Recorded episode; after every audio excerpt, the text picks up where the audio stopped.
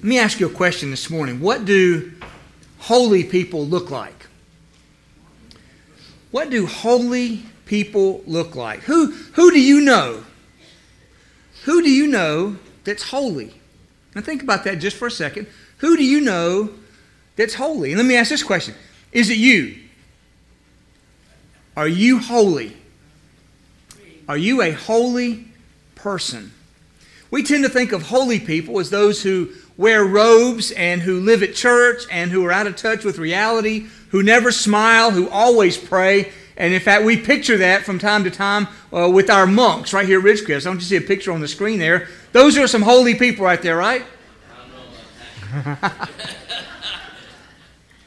but when we think of holy people, we kind of think of people like this that are different than us because we're not like that. But they're holy. But the reality is that holy people are simply those who follow Jesus. People that look just like us, like this picture that's a little bit different. People who look just like us are holy people. They are set apart from the purposes of self and others and set apart for the glory and the purpose of our Lord and Savior Jesus Christ. In, in reality, holy people are those who have been rescued from sin, they've been delivered into eternal life, and while still on this earth, they're simply seeking to live out their faith. So if you fall into that category, you've been rescued from your sin by faith in Jesus, You've been delivered into eternal life, and you are seeking to live out your faith on this earth, then you qualify as a holy person. Does that make you smile at all to think about being a holy person? Christians are called to express our hope. Remember, we're talking about hope in this series of messages. The hope that we have in Jesus, the hope that we have through Jesus, and a hope that impacts us in every area of life. And because we have hope, we're now called to be holy. Holy people go to the same schools that we go to. Holy people live in the same neighborhoods that we live in. Holy people pull for the same ball teams that we pull for. A holy person may even pull for a different ball team than you pull for, as hard as that may seem to believe. Holy people drive the same kinds of cars as everybody else. Holy people struggle with the same struggles of health and wealth and finances and relationships as everybody else. But the only difference between everybody else and holy people is that because of Jesus, holy people know that we have a great hope. And we read about that hope in the book of 1 Peter. I'd ask you to turn there with me this morning. Why should I seek to live a holy life? Because we both know, you and I, that if we're seeking to live a holy life, we're going to stand out from other people. And it may cost us something of our time. It may cost us something of our treasure. It may cost us something of our talents. It may cost us more than we might want to give if we're going to live a holy life. So, why should I do that? And the answer is simply because my hope is in Jesus. Well, you may be sitting there this morning like I have wondered many times in my life. If I'm called to be holy, let's just get practical. How can I be holy?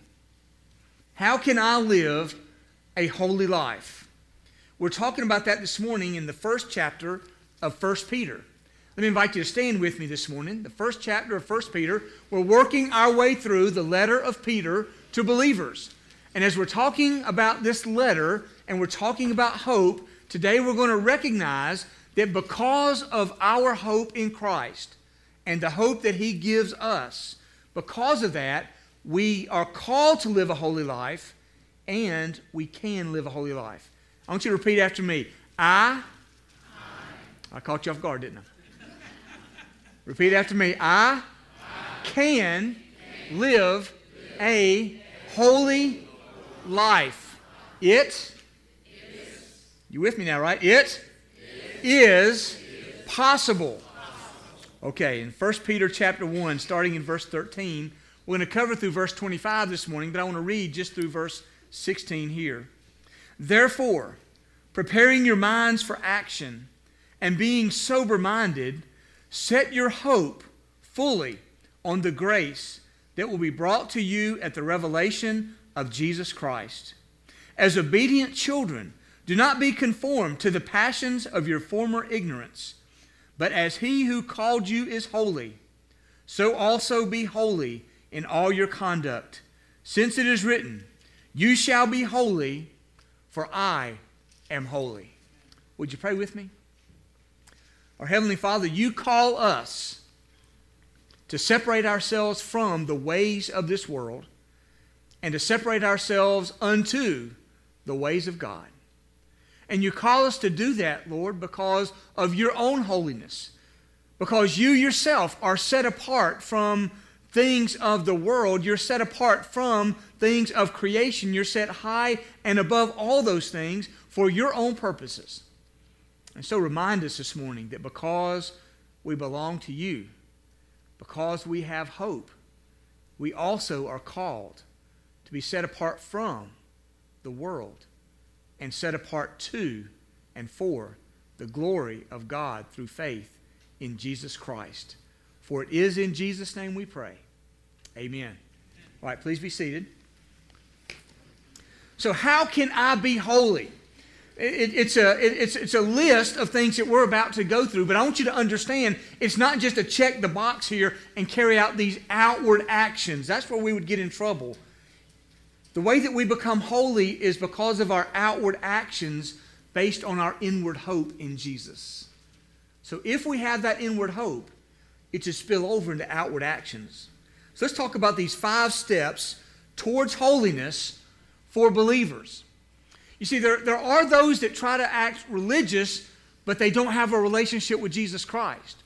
And if you don't have a relationship with Jesus Christ and you try to take these steps of holiness to become religious, it will leave you frustrated and it will leave you empty and it will leave you recognizing that you just don't measure up. Because it is only through our hope in Jesus that we do measure up. And out of that hope, we can follow these five steps. I want you to notice, first of all, the first step I'd point out to you is to pursue holiness. If we're going to be holy, we have to pursue holiness. It's not something that automatically happens. And, and, and, and one of the questions I have, Al says that there's some verses that make us smile, and there's several that we could talk about, and, and, and absolutely that's true. But there are some things that frustrate me about the Christian life. And here's one of those.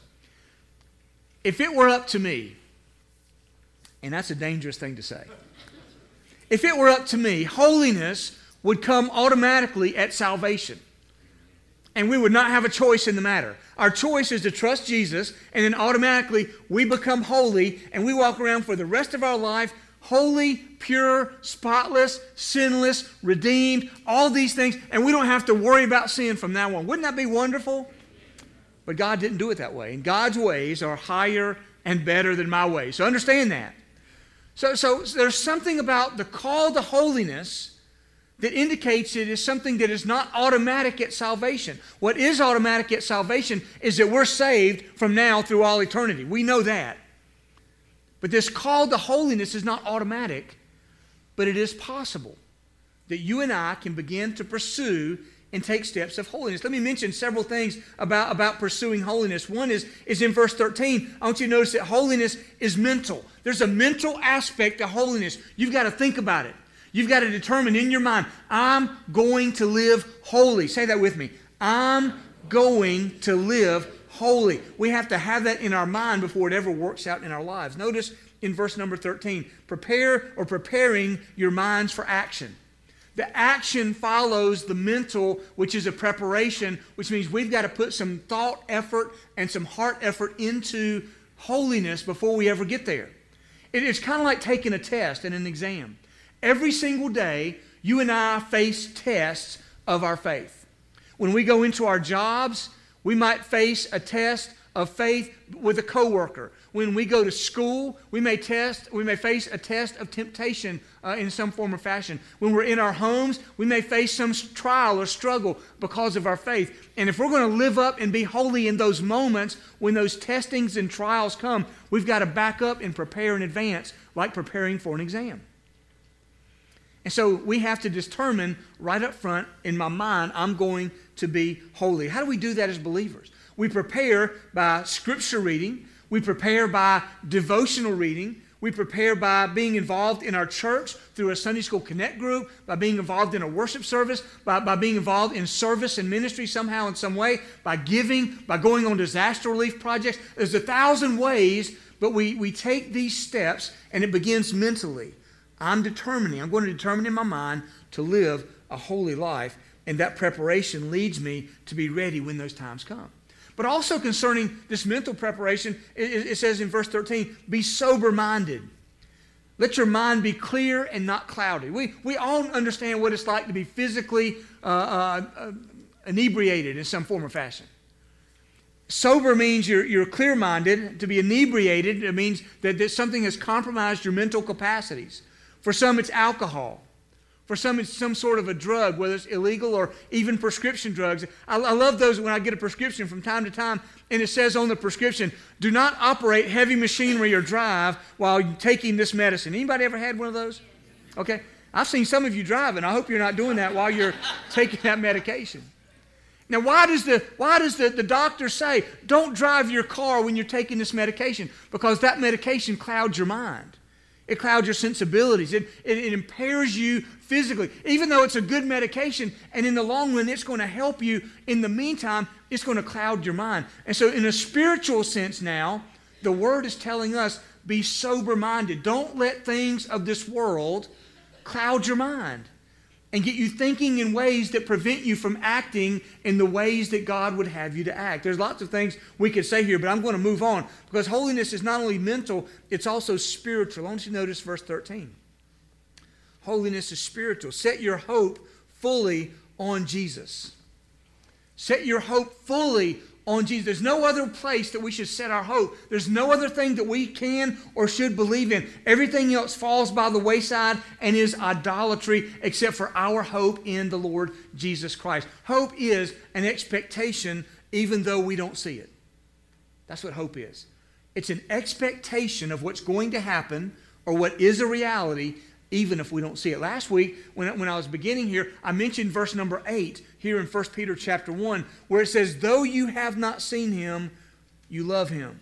Though you do not now see him, you believe in him and rejoice with joy that is inexpressible and filled with glory. There is a confidence inwardly that impacts me outwardly because of my hope in Jesus Christ. And so, so I need to be sober minded. I need to be uh, recognize that, that, my hope is also spiritual. And then uh, notice my, that holiness is moral. It's mental, it's spiritual, and now it's also moral. And uh, uh, you know, some people just don't know any better than to act the way they act. You ever been around people like that? You have to tell they just don't know any better. They were raised on that side of town. They take after their daddy's side of the family. They just don't know any better. In fact, I, I would say it this way, based on verse number 14, that ignorance of the truth leads to immorality. I just felt impressed to, to, say that, to say it that way. Ignorance of the truth leads to immorality. That, that whole phrase, if it feels good, do it, you've heard that before, right? If it feels good, do it. Do you know how many people have gotten in trouble with that mentality that says, if it feels good, do it? Do you know what people's natural mentality is? If it feels good, do it. They don't know any different. They don't know any better until somebody tells them. Notice in verse 14, it says, As obedient children, do not be conformed to the passions, the if it feels good, do it passion, of your former ignorance. In other words, before you became a Christian, you didn't know any better. Before you came to know Jesus Christ as your Savior, your mentality was if it feels good, do it, or, or whatever you, you want to do in the moment, or, or, or pursue whatever you want to pursue. We you just didn't know any better. But now, as a believer and a follower of Christ, we know better. Now, as a follower of Christ, we have been informed. You know, there's ignorance And you can't fault people for ignorance unless there's knowledge available. The answer to ignorance is knowledge. If you don't know, you don't know. But if you don't know and you can know, that's called knowledge. Notice uh, what, what it says in Romans chapter 12 and verse 2 Do not be conformed to this world, but be transformed by the renewal of your mind. Renewing your mind, taking knowledge outwardly, putting it into your mind, the knowledge of God through His Word, the Bible. And the knowledge of God through the Bible into our minds will renew our minds to give us knowledge to overcome ignorance, and ignorance can lead us into immorality. Also, I'd say it this way some simply act like they grow up and act like the home that they were raised in. You ever seen people like that? He acts just like his daddy. She is just like her mama. You ever heard people say that? You ever felt that about yourself? And do you know why people say that? Because it's true. And do you know why it's true? Because when we grow up in our homes, the most natural way for us to act is like our parents to talk like our parents, to have attitudes like our parents, to, to, to have emotional uh, uh makeup like our parents. All that is, is completely natural. But, but notice in verse 18 what he says about morality here. Verse 18 refers to the futile ways inherited from your forefathers. In other words, your parents and grandparents and great grandparents passed down to you ungodliness. Now, Peter here is writing to, to first century Christians, and their parents and grandparents, there, there, was not, there was not the gospel there. And so, so, whatever religious things they were following, whatever moral things they were following, they just passed them on to their children and to their children. And so, so it came down to now the gospel is presented, and, and Peter's writing and saying, listen, your parents and your grandparents, your forefathers, they taught you these things that were immoral, but you must not follow them anymore. Those ways are futile. They're, they're meaningless. They're, they're worthless. They will not do you any benefit whatsoever. Holiness is moral, and it should impact all of our moral standing. It should impact how we treat the opposite sex. It should impact how we treat uh, people that we don't know. It should impact how we treat those that are less fortunate than us. It should impact how we treat our neighbors and, and, and those who live across the street or across town or across the ocean. It should impact how we handle our finances. It should impact how we do our taxes. It should ha- ha- impact every area of our morality. I want you to notice also that holiness is distinguishable. You can tell it apart from other things. If a person is living a holy life, it is distinguishable from any other kind of life that is out there. Notice in verse 15. But as he who called you is holy, you also be holy in all your conduct. Since it is written, You shall be holy, for I am holy. In verses 15 and 16, four times it mentions the word holy. The word holy meaning set apart for the purposes and the glory of God. And we're told here that we are to be holy, and our standard is God's holiness. Now, God is certainly holy. Amen? We sang about that earlier. Holy, holy, holy, Lord God Almighty. We sang that beautiful, great hymn of the faith. And, and as we sang that, I was reminded of the words of Isaiah chapter 6, and verse number three, where the angels in heaven are surrounding the throne of God and they're calling one to another Holy, holy, holy is the Lord of hosts. The whole earth is full of his glory. Somebody say amen to that. Because that's who God is. He is holy and set apart for his glory and for his purposes. And the angels, can you just imagine that picture? The angels in heaven I love to read Isaiah chapter 6, that whole scene there in heaven where there's smoke that filled the temple, where there's this thundering voice of the angels, and where it raised and shook the whole place, and the voice of God went out. And, and it was just a beautiful picture of worship. But at the core and at the center of it is, in fact, the holiness of God. We read about that in the Old Testament in Isaiah, but we also read about it in the New Testament in the book of Revelation. In Revelation chapter 4, and verse 6, we find again the scene is heaven, and the angels are gathered around, and the angels say this to God about God in, in Revelation 4 6 Holy, holy, holy is the Lord God Almighty, who was and is and is to come.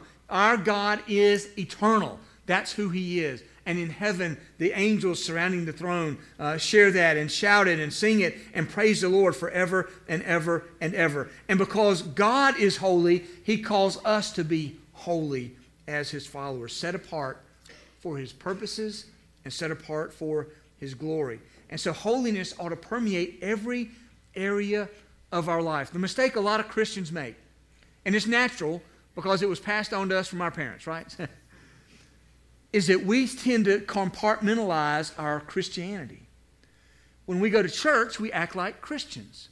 When we go to work, we act like everybody else at work. When we're hanging out with the guys, we act like all the other guys that we're hanging out with. When we're out with the girls, we do, we do what the girls are. When, when, we're, when we're in this situation, we act this way. When we're in that situation, we act that way. But listen, the call of God upon our lives, your life and my life, is that as a follower of the Lord Jesus Christ, we are called because of God's holiness that we might be holy in every area of our life.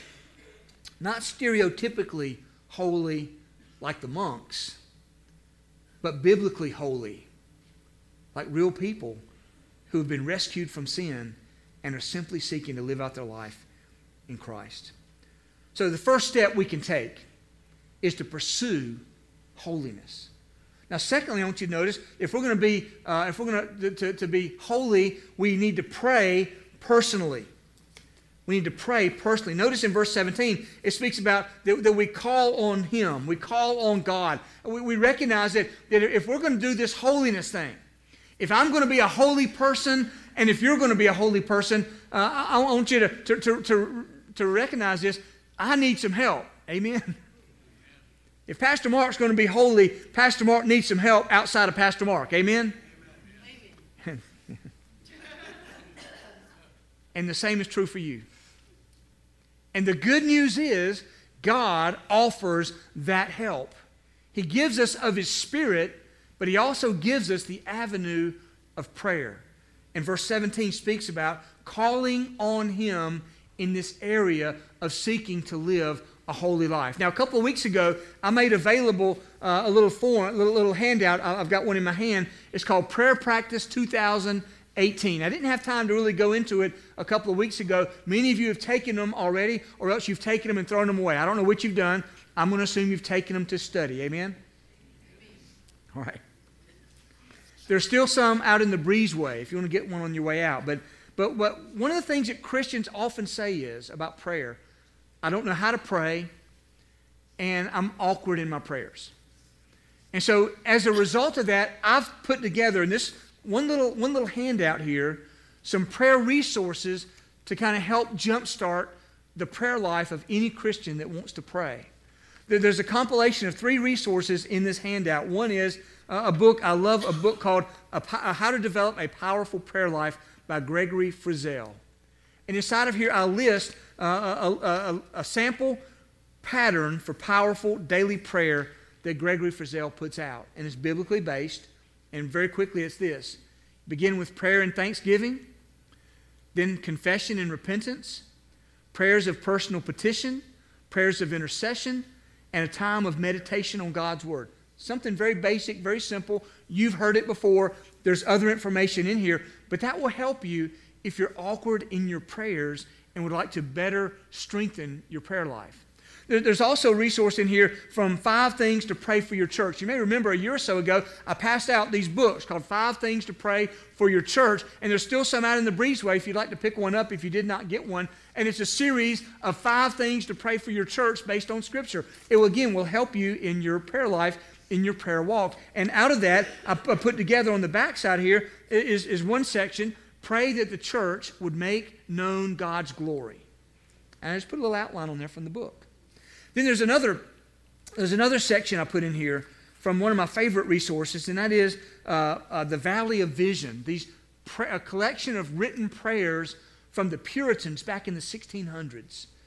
Beautiful prayers, a whole book full of these prayers. And, and I use these, and, and they have helped to strengthen my life and my walk with the Lord and my season and time of prayer. And so I reprinted, I edited the language just a little bit and reprinted one of those inside this little resource, and it's called The Life Look in, in, in, the Valley of Vision. I want to read for you just the first part of it and make a comment. It says in here, Oh God, I bless you for the happy moment when I first saw your law fulfilled in Christ, your wrath appeased, death destroyed, sin forgiven, my soul saved. Ever since, you have been faithful to me. Daily have I proved the power of Jesus' blood. Daily have I made known the strength of your Spirit, my teacher, director, and sanctifier. I want no other rock to build upon than what I have in Jesus. I desire no other hope than the gospel of truth. I need no other look than that which gazes on the cross. And it goes on and on. And, and then the, the beautiful thing about these prayers is that these were not just haphazard prayers that they just wrote down in 30 seconds. These are a series of prayers that people put a lot of time and effort and craft and heart and Bible study into. And they crafted these prayers to express to God the attitude of their heart, the gratitude in their heart, the passion in their soul. And it's just a wonderful, wonderful resource. If you have not gotten one already, stop by the Breezeway and pick one of these up to help in your prayer life. Because if we're going to be holy, we need something outside of ourselves, and prayer is the avenue to get there. The third uh, step towards holiness, I would mention, is to live carefully. To live carefully. Be mindful of how you live your life. Verses 17 and 19 say this Conduct yourselves with fear throughout the time of your exile, knowing that you are, you are ransomed from the futile ways inherited from your forefathers, not with perishable things such as silver or gold, but with the precious blood of Christ, like that of a lamb without blemish or spot. Why should I be careful? Why should I be fearful about how I live? In the Vine's Bible Dictionary, it says this about the word fear. It says, This kind of fear is not a mere fear of his power and righteous retribution, but it is a wholesome dread of displeasing him that influences the disposition and attitude of one whose circumstances are guided by trust in God through the indwelling Spirit of God. The point is this when the Bible speaks of fearing God, certainly there is a, there is a fear of being afraid of being caught in our sins and given an account to God and not being saved. Absolutely, we should be afraid. But this other aspect of fear in the Greek language, it comes out here, is not that I'm afraid of God, but that I'm afraid of disappointing God. Because of all that He's done for me, because of what Jesus has done in my life, I don't want to disappoint Him. And so, because I don't want to disappoint Him, I'm going to be careful how I live. I'm going to be careful how I talk. I'm going to be careful what I put on Facebook. I'm going to be careful how I talk in my job. I'm going to be careful when it's just me and the guys hanging out. I'm going to be careful how I, how I use my words. I'm going to be careful where I go. I'm going to be careful how I treat my family. I'm going to be careful how I spend my money. I just want to be careful because I don't want to disappoint God.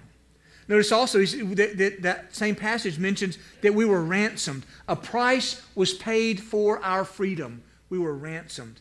That word ransom uh, go, goes to, to, to state the premise that, that we have been bought and we have been paid for, but not with earthly riches. Not, no amount of gold could ever purchase our soul. We've been bought with the precious blood of Jesus. That's why we ought to be careful how we live. Because we need to remember that Jesus poured out his blood that you and I might be saved from our sins. And then it's pictured here as, as a lamb, the sacrificial lamb there in the Jewish temple that was sacrificed every morning and every evening to remind the people that sin brings death, but God provides a substitute. And we celebrate the same thing as Christians when we're baptized. We celebrate that a price was paid for us on the cross. That was the death of Jesus, the burial, and the resurrection. Praise the Lord for that. And every time we have the Lord's Supper, which we just recently did, every time we have the Lord's Supper, we're reminded that Jesus' body was broken on the cross for us, that his blood was spilled on the cross for us. And so we're reminded that a great price was paid for us. Therefore, we should live carefully. Then verses 20 to 22 gives us a, a fourth step of living a holy life, and that is to live in perspective. Remember what Jesus has done for you. And in these verses, he's just continuing to repeat again what Christ has done for us, how, how he came into uh, the world. It says in verse 20, he was foreknown before the foundation of the world, but made manifest in the last time for your sake. For your sake, God brought Christ into the world uh, 2,000 years ago, but Jesus has existed for eternity before the world was ever created. Jesus was there. And He brought Him into the world at just the right time for us. Verse 21 Through Him, you are believers in God who raised Him from the dead and gave Him glory, so that your faith and hope are in God. We need to be reminded when the bills come due and money's tight. We need to be reminded when the doctor comes in with a report we just don't want to hear. We need to be reminded when there's rebellion from a child in our family. We need to be reminded when the culture seems to be turning its back on God and walking away and even running. We need to be reminded and to live our lives in perspective of the cross, of the resurrection, and of the glory of Jesus. And so we're okay regardless of what happens in this world. Live life in perspective. And one last step that, that, uh, that we see here is in verses 22 to 25. And that is if we're going to be holy, we're called to love one another. Somebody say amen to that? We're called to love one another. It's a love that, on one hand, is passionate and pure. The love that we're called to have. Verse 22 says, Love one another earnestly from a pure heart. Love each other, not just with lip service, not just when you're on good terms with each other. Love each other earnestly, passionately, and with a pure heart. That's how we're called to love each other. It's also a love that is transformational, it changes us. It's not a love that just anybody can have. We're called to love one another as believers and followers of Christ. Not we just love like everybody in the world has. It's easy to love people when they're nice to you, and we don't love people when they're not nice to us. We, we get that. But this love that is transformational is a love that was given to us when we were not worthy of that love, and that we're now called to give to others. Verse 23 says, Since you have been born again. See, because we've been born again, that's how radical the change has been in our life. It is not just turning over a new leaf. It's not just starting over from zero. It is literally being born again. That's what motivates us and empowers us to love others. And then notice this is also a love that is timely. Don't wait to show love. Do it now and do it rightly.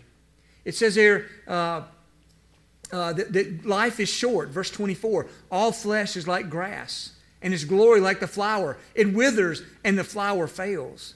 God is eternal. Remember that. The word of the Lord, it says, remains forever.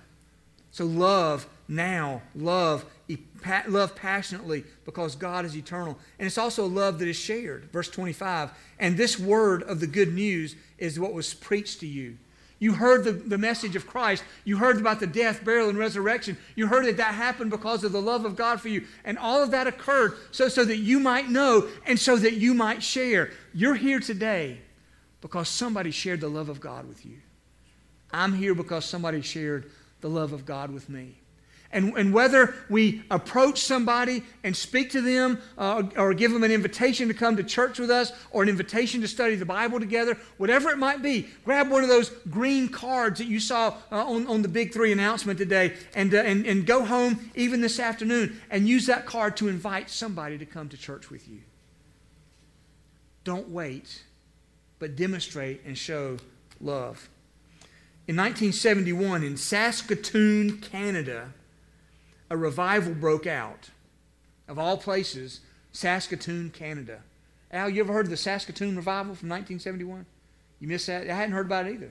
We're studying that and other things on Wednesday nights in our Engage group where we're, we're studying the, the, the, the prayer uh, prompt and prayer focus for the month of October Who is My Neighbor? Well, in 1971, a revival broke out in Saskatoon, Canada that was characterized by holiness a call to holiness. And several of the things that characterized this revival one was a conviction of personal sin. People became aware. God's Spirit began to move, and people began to be aware and convicted of the sin in their own life. And secondly, church members began to confess their sin to God, and then surprisingly, the pastor stated at the time, surprisingly, they began to confess their sins against one another.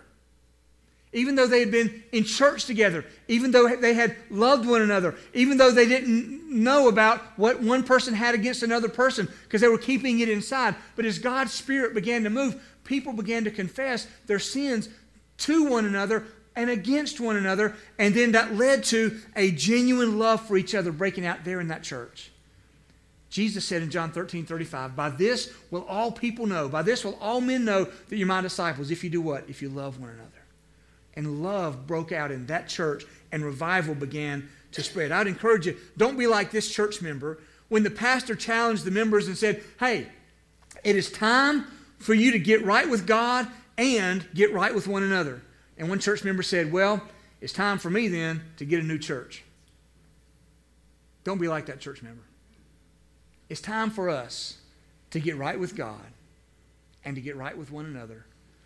That holiness might break out among us, that God's love might permeate all that we do, that revival might come, and that a move of God like no other could take place, so that people on the outside point to those of us on the inside and they say, There must be a God, because only God could do something like that. That's what I'm praying for for Ridgecrest Baptist Church.